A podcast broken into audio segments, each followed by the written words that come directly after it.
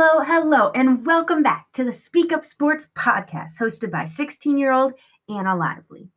I hope you are ready for this episode because it is going to be amazing. I was able to sit down and talk with soccer legend Julie Foudy. I first met Julie in 2019 at a United States women's national team soccer game in Chicago when I was reporting. This was my first time covering a soccer event, and she was so sweet and helped me along the way, learning the ropes. Julie is a two time Women's World Cup champion, a three time Olympic medalist. She was the first female to win the FIFA Fair Play Award. Her sports accolades are endless. Today, we will be talking about her soccer career, both on and off the field, and how she is helping the next generation of females in sports. Get a cup of tea or coffee and enjoy the episode.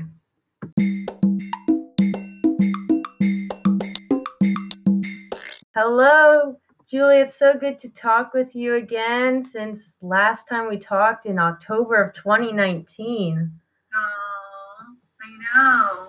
It's been a long time. Yep. The world has changed. yes. now we have to do it over Zoom calls, And with masks if we're covering any events. right? Good to see you. I'm so It's proud so- of you starting this podcast. Aw, thank you. Well, I have enjoyed Oh. listening to your podcast. You're doing a great job on your podcast there. Well, thank you. We try to pretend like we know what we're doing. as long as you're having fun, that's all that matters.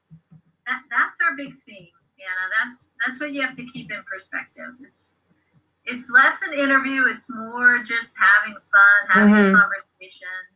I do like the pre-COVID times when we did our interviews because we had donuts usually. Oh, our interviews, our conversations. So I miss my my like weekly consumption of donuts. you don't ever get some at Dunkin' and bring it and eat them during the interviews? I do, I do. Oh, that's good. I, I get people sending me a lot of donuts. so I, I, I am not short on donuts, that's for sure. Hey, that's good. You always can eat them if you need a snack at home. And you know what? You know what I've discovered? They're really good for the soul. Mm. I mean, I can't not agree because I like donuts too. So, That a girl. I knew you were a deep friend. all right. So first off, we're gonna go a little bit back in time with some of these questions here. But so, you're gonna be testing my memory. uh, yes, you're gonna do great. You're good. okay. Okay. As a young girl, what was your favorite soccer position and why? Uh, as a young girl, my favorite soccer position, uh, probably where I spent most of my career, uh, center mid, center midfield, because I, I always wanted the ball, ball hog, and um, and I wasn't a tremendous scorer, so I would occasionally go on the front line, but I didn't have a ton of production. So I just wanted to be involved, kind of like softball. I wanted to be the catcher, I wanted the ball. You know, like and I think that's in the end why I got a little bored with softball. I was like, it's still not enough. So I like midfield because I can get involved on in everything. oh, that's good. The busy body. That's fun. Hey, you got to keep involved. Just tell them what to do. Right. I like to boss people around too. So you can do that My brother does that too when he's playing. natural. Okay, so did you ever play against boys or with boys when you were growing up?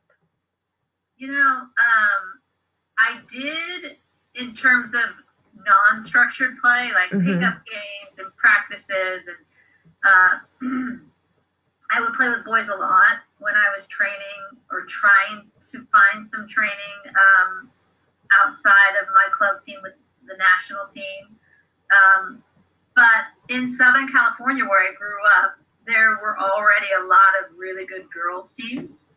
Whereas in other states, like Mia Hamm, for example, Mhm. who on the national team grew up playing with boys. Kristine Lilly in Connecticut, she grew up playing with boys. I mean, nowadays you don't see that as often because Right. there's so you know, grassroots structure to the to the girls' side. That's so good.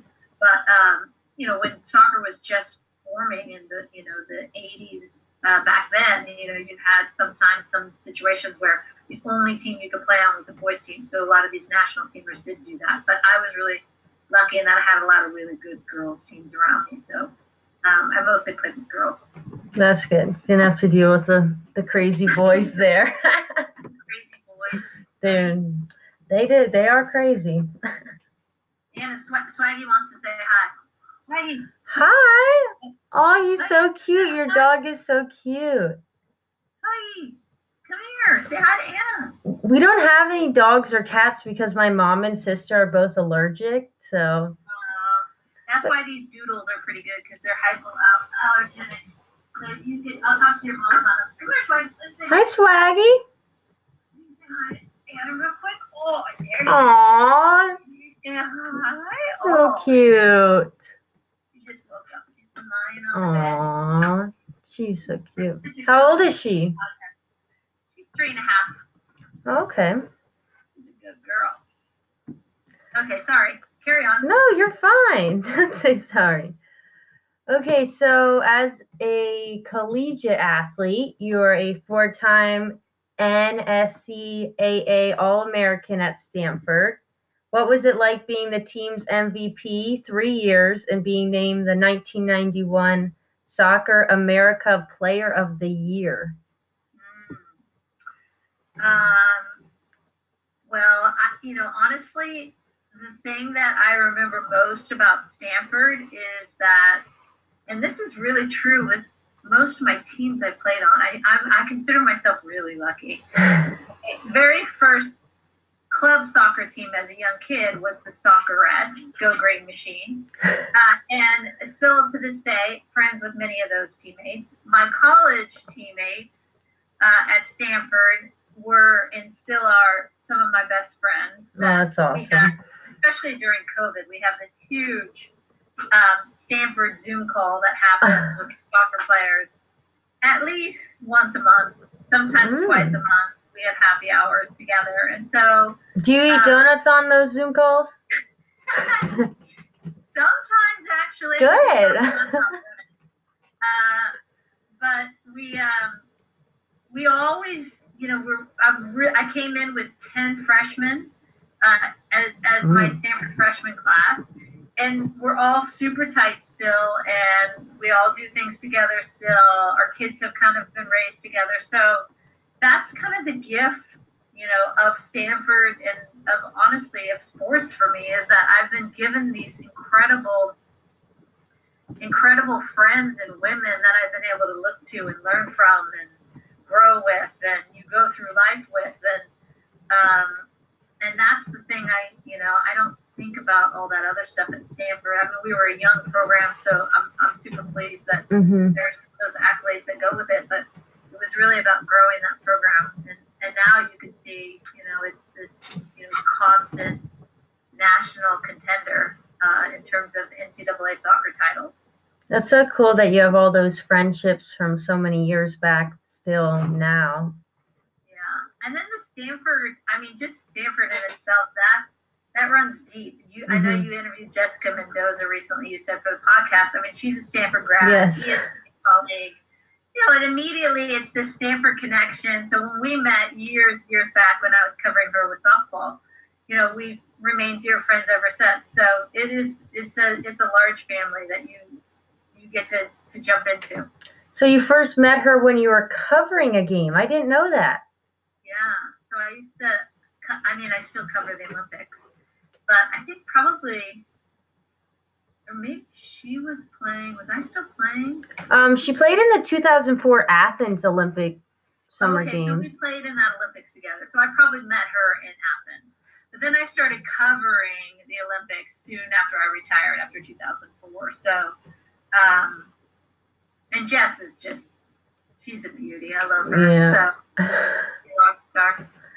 yeah, you guys are like so similar. I enjoy talking to you both so much. It's just fun to learn from you both.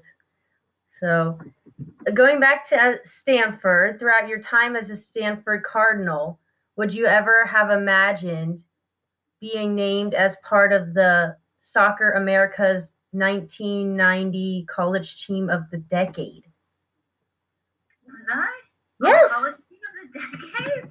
Where are you finding this stuff, Anna? Um, well, I did research. I want to do my research. You're like the top of the top, so I don't want to. I mean, I'm a massive deal. Come on, I'm gonna tell my kids. You that. didn't know that? I don't. I don't think I knew that. I thought where- Congratulations. Oh, thank you. I thought where you were going with that was that what did it feel like to have the worst bedhead headshot ever taken? I didn't know that. I mean, literally, my like Stanford Hall of Fame headshot they put up. It probably wasn't that bad. Oh, I'm gonna find a picture for you. Okay. Literally, I like I like woke up for team photos that day. I had short hair back then, really short hair that just stood straight up, and it was like it was like this magic in a short version. Like that was my picture, and they used that for the whole of Fame wall. I was like, really? We have not found a better picture than that. that is that's awesome. So now congratulations that I was able to tell you that you made this awesome accomplishment. Now that you know, how does it feel? Uh, incredible. I mean, it's it's a nice honor for sure, but again, I go back to like I'm not big on accolades and all Yeah. that. I, I mean, I didn't win tons, obviously, with the national team outside of like, you know, us standing on top of podiums. There were a lot of individual accolades, so it's great. But really, the thing that I've always cherished is, um, one, standing on top of podiums is awesome mm-hmm. but two, as I said, just you know, having these groups of, of awesome women and the sisterhood in my life forever. That's awesome. So for you, what was your goal when you were on the Olympic team for so many years, both on and off the field? I think honestly, I mean, winning was always a goal. I mean, Mm-hmm. clearly we were competitive, we were driven, we were Right. ambitious. Um, but excuse me. excuse me. Bless you. Thank you. Um, but I think um, what I always loved about the national team group um, is that we were the, you know, I have this conversation a lot with Billie Jean King back in the day, who's you know, tennis, you know, you know, legend, Mm-hmm. activist, advocate. I mean, she's she's my hero. But the thing about being the first generation to a sport, I mean, we really were the first players to kind of make a mark, and um, and so with that comes great responsibility to leave the game in a better place and to grow the game and to market the game and all these things. Mhm. And so I think that's where um, we were also very focused is how do we make sure that we're winning, but winning alone isn't enough. It's winning and growing the game and building the game and Right. inspiring young girls and boys to one day, you know, play the sport or play sports in general. So it was that messaging and mission that was so much a focus for us is what I love about those times. Yeah, that's awesome how you guys were like the trailblazers for the soccer world female for the Olympics one. As we call ourselves now, the old bags. That's the old bag. But no, there's there is something special to being the first, and I, Mhm. I've talked to a lot about that. Is like, you know, you you struggle through it because you're not getting paid, you're not, you know, you're Right. not making the same that the current athletes are, are, are making now. But you also look back and go, dang, we changed quite a bit though, Mhm. and we fought for stuff, and we fought for change, and we left the game in a better place, and obviously uh, had great success along the way as well, which is really what you want to. Yeah, and it wouldn't be the way it is now without you guys paving the way for it earlier on. Yeah, I think so. I, I think we, we did, um, and I take a ton of pride in what we did as a group to, you know, to kind of rattle the cage as we need to. And they're Yes. still rattling, which makes me proud. I wish they didn't have to rattle so much. 'cause Mhm. It means that we're in a better place. But they're doing great things with this current team as well. Yeah, that's awesome. So going back to the National Soccer Hall of Fame, in 2007, you were selected into the Hall of Fame as the only female induction class along with Mia Hamm. So first off, congratulations. But what was it like being selected with Mia Hamm so yeah, early? that was the coolest part. I mean, it, of course, amazing. I, I don't know how many women. I think we were only like the sixth and seventh woman ever to get in, and as Wow. you said, it's a female induction class, and it's hard to get into the National Hall of Fame. It still is Right. right? It, it's um, it's a tight voting thing, and it's a lot of men that vote. So you get very few women. That's trying to, that that we're working on changing actually at the moment. Um, but to go in to something that you know hadn't been a spot where many women had gotten into, and then to go in with you know one of my dear friends and Mhm. teammates, longtime teammates, was amazing because Mia. I mean, Mia is God. I just I think about her and I get choked up thinking her and what she's done for the game because she is so selfless in terms of just always wanting what's good for the team and what's good for the collective, and yet she's the superstar that was garnering all this attention, but it was never about her. She didn't ever want it to be about her. She was always like, how can I be a better teammate? And that's how she thought. And so, I mean, imagine you get to grow up alongside your superstar that Wow. is that's that's her priority. It was never like she never wanted the spotlight, and that was genuine. It wasn't like oh this fake, you know, Mhm. oh don't don't talk to me, and then they want all the attention. It was no, I am uncomfortable with that. It was really hard for her because she wasn't comfortable in the spotlight, and yet she did it so gracefully. So um, to be into the Hall of Fame with Mia was really special. Yeah, I can't imagine. That must have been so fun to grow as a so- soccer player together, but also to have these special memories along the way together. Yeah, I mean, we and we started playing on the national team. Mia was 15, I was 16. Wow, you guys were my age. Oh my goodness, on the Yeah. national team. Oh, ooh, goodness. Well, back then they really didn't have many youth national teams, so it was kind of like, oh, oh who are these young kids we just saw, and they're gonna pluck them up. Nowadays, you go through kind of the under 17s, and the under 19s, and the U20s, and so. But back then, they just threw us onto the full team. Hey, you got right into it. Yeah, and we survived. So that's cool. Well, yeah, still standing. Kick us off in the end. We were having too much fun. okay, so you actually published your own book in 2017. When you were writing this book, what was the message that you wanted to portray throughout it? Oh my gosh, have you written the book, Anna? I haven't. I didn't know about it. I'm sorry. I'm sorry. Until I heard about it when I was listening to when you were on with AJ. And then I was like, Oh. wait, how did I not know that she wrote a book? I'm like, now I've got to read it. Oh, good. Have you read it yet? No, because I just looked it up today. Oh, because you just were talking about AJ. Yeah. Oh, you were listening to AJ. Oh, I know AJ has her podcast. too. When you were on it, that's how I heard about it. When you were on Yeah. it with her. Yeah. Um, I wrote a book on leadership, which is uh, for girls, for young girls, because I've been doing this Sports Leadership Academy for gosh, 15 years, ever since I Wow. retired from soccer. And um, and so the book is on that mostly, but it's definitely not like here are the 10 virtues of a leader. and it's not formal. It's it's. I sat down with all these amazing women. We kick our shoes off and would just be in our socks. We call them sock talks, kind of like. Oh, that's fun. Yeah, we call them sock talks instead of chalk talks like you do in sports.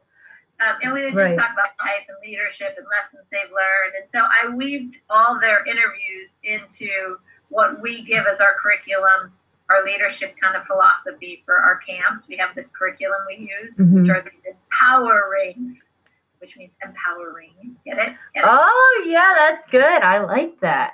Thank you, thank you. Um, and so we, um, so we, so I wrote this book um, with the help, not Mhm. well with the support. I wrote it all. I didn't have a ghostwriter, which is hard. I was like, no, no, no, it's got to be my voice. It's got to be me. And then about three quarters of the way through, I was like, I need some help. Um, with ESPNW and Disney. Disney is Oh, awesome.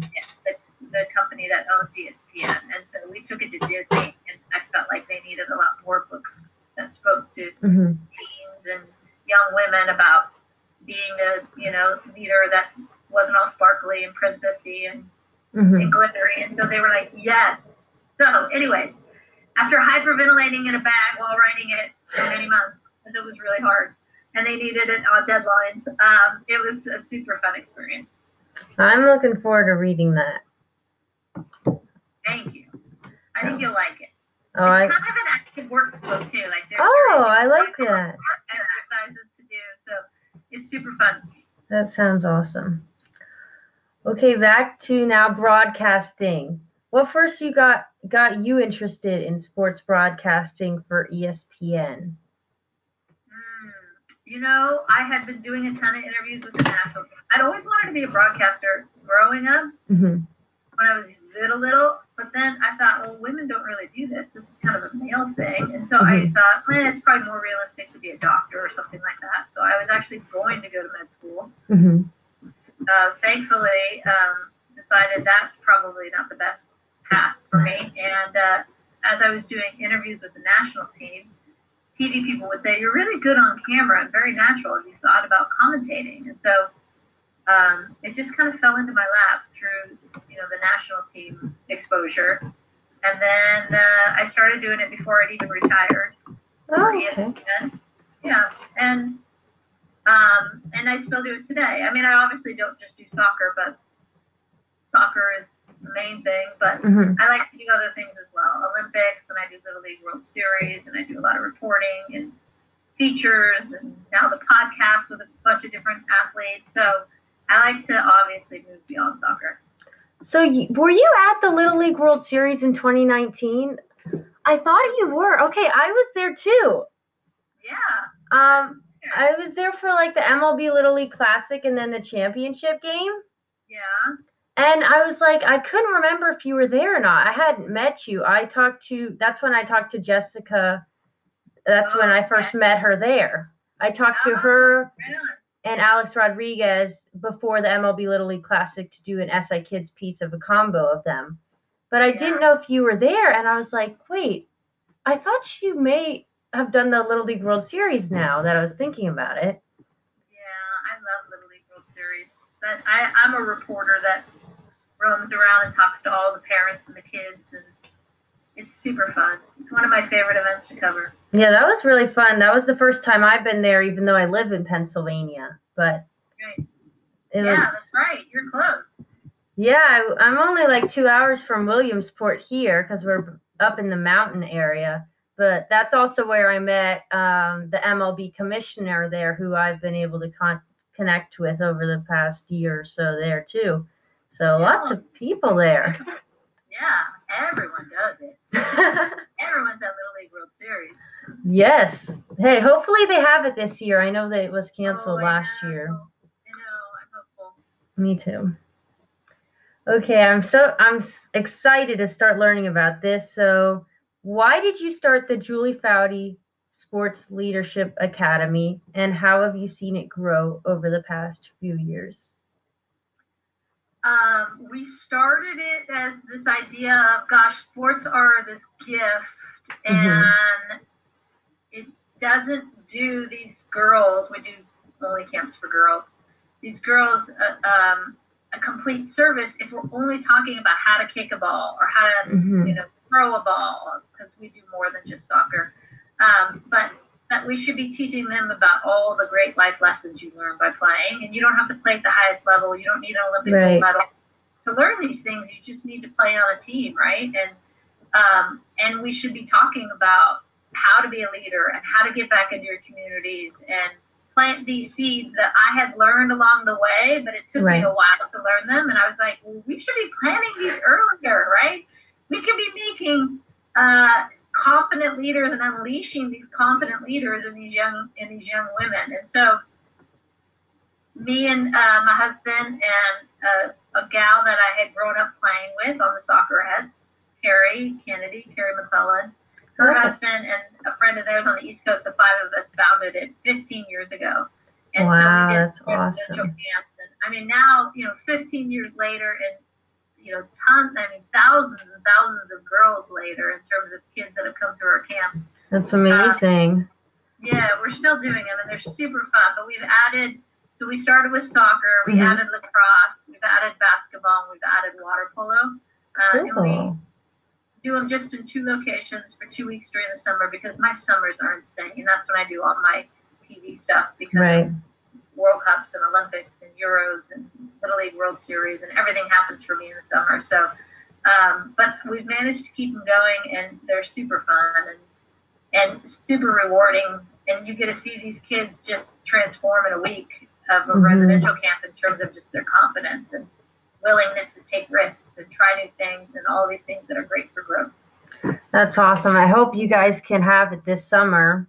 I do COVID was allowed. the first we haven't done it last year, so right. we're still hopeful. We do one in Jersey and one in uh, California, so I'm hopeful we can do it. Oh, that's awesome.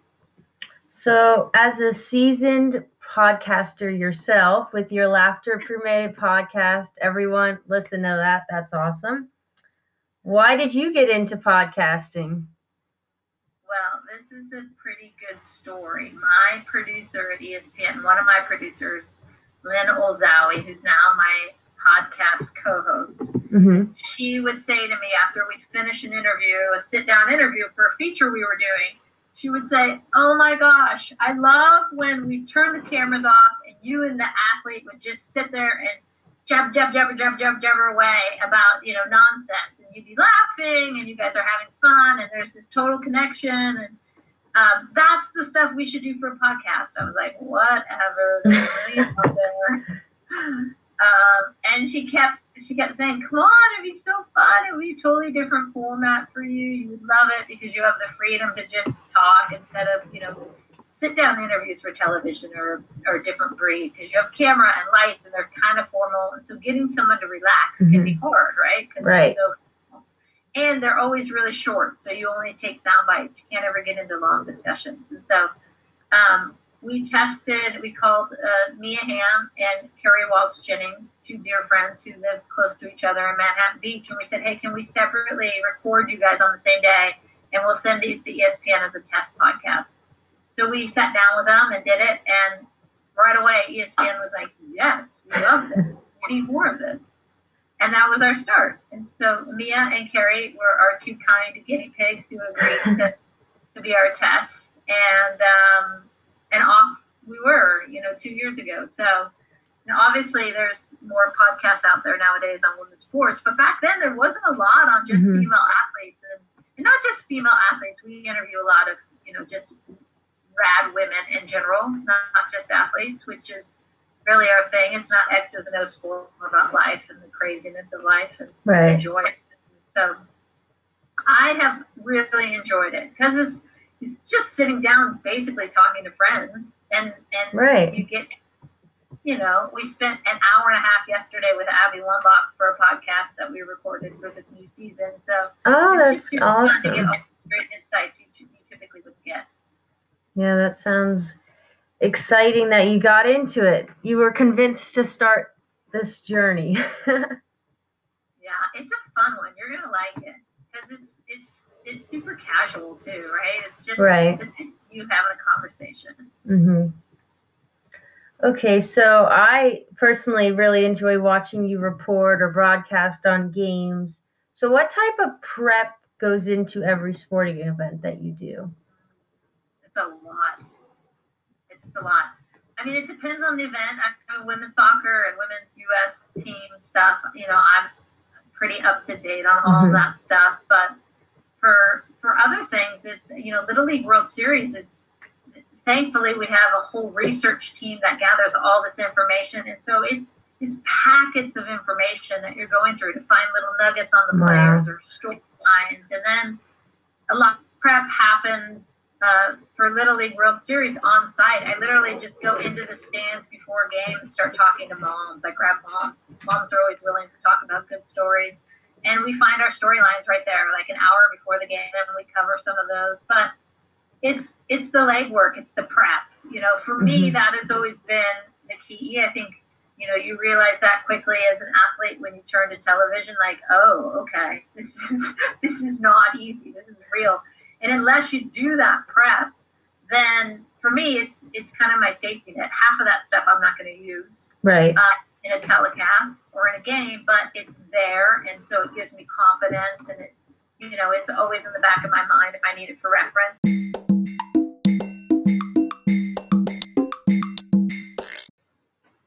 Hello and welcome back. I hope everyone is enjoying the interview. A few takeaways I've had so far from talking with Julie is how important it is to be a leader, both on and off the field, what it's like being one of the first in a sport, and how people are paving the way for the next generation of females like Julie is, and how crucial it is to instill in young girls today how amazing and capable they are of accomplishing anything that they put their minds to. So, without further ado, let's go back to the episode.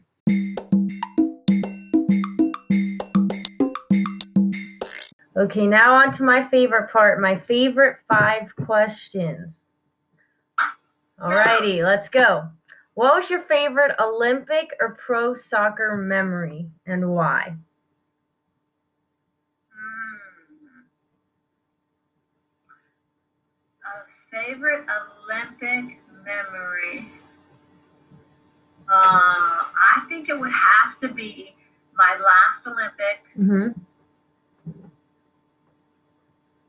In um, 2004.